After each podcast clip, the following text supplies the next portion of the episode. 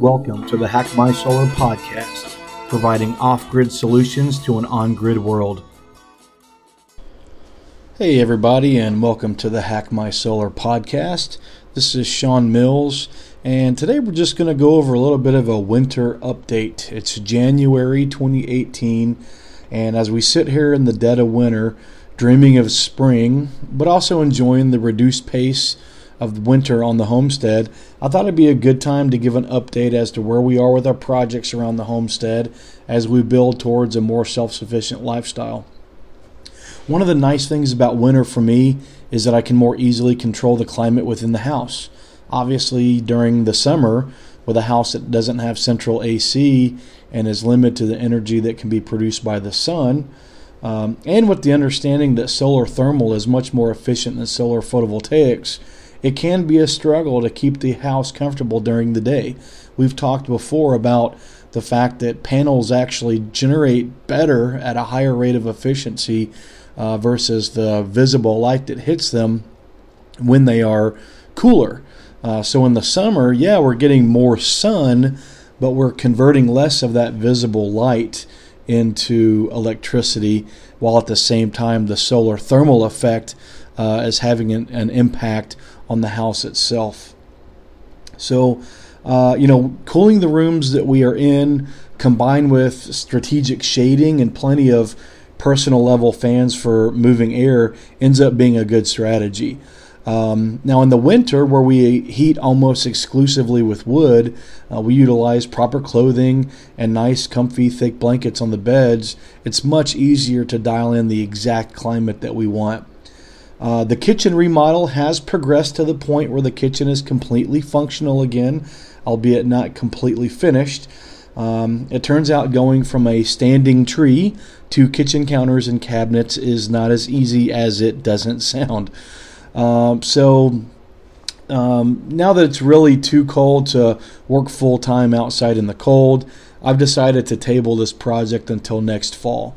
Uh, fall is really the time we want to be working uh, w- with the wood shop, uh, getting you know that type of project done. Uh, but we, we do have a fully usable, usable fully functional kitchen. Uh, a nice uh, another nice thing about the winter is that we're no longer using irrigation water, uh, and we're definitely catching more rain than we're using, and this will likely stay that way until the dead of summer.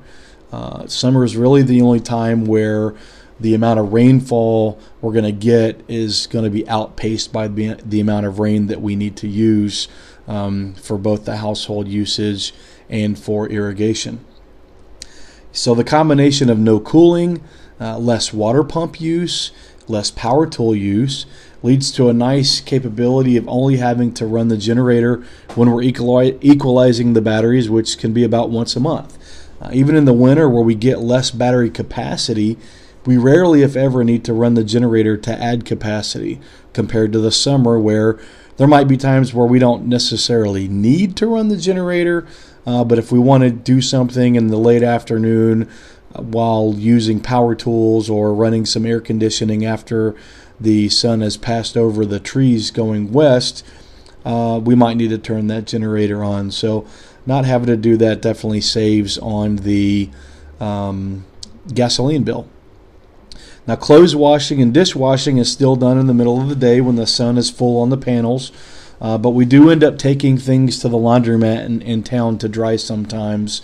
Uh, sometimes a combination of cold and lack of uh, direct sunlight um, makes that a better option for us. I think we're going to eventually get one of those um, indoor clothes racks that we can set next to the wood-burning stove, and um, lessen the amount of times we've got to take stuff to the laundromat. Uh, we did lose our chickens over Christmas while we were out of town. Not sure what, but something got into the chicken pen and wiped them all out while we were gone. Um, I'm thinking about putting another enclosed area up near the house and perhaps moving them up there during winter because um, we, you know, we really don't have the need to walk down to the garden where they are. Um, And so during the, the dead of winter, uh, we, we've got a you know an area that we're not regularly in, but we need to take care of the chickens. So maybe moving them up closer to the house and bringing them closer to human and dog smell um, as well as providing for a, an opportunity for us to beef up that enclosure. Uh, we did decide to liquidate our quail, quail flock, um, which ended up in a great graduation ceremony for the birds and a very nice barbecue to follow. We did find these birds were a bit more tough than the ones we graduated right around seven or eight weeks. Uh, that being said, the flavor was still good, but I'll probably alter the preparation method next time we process mature birds. I'm thinking a long and low smoke with a nice purpose-made rub is going to be the way to go.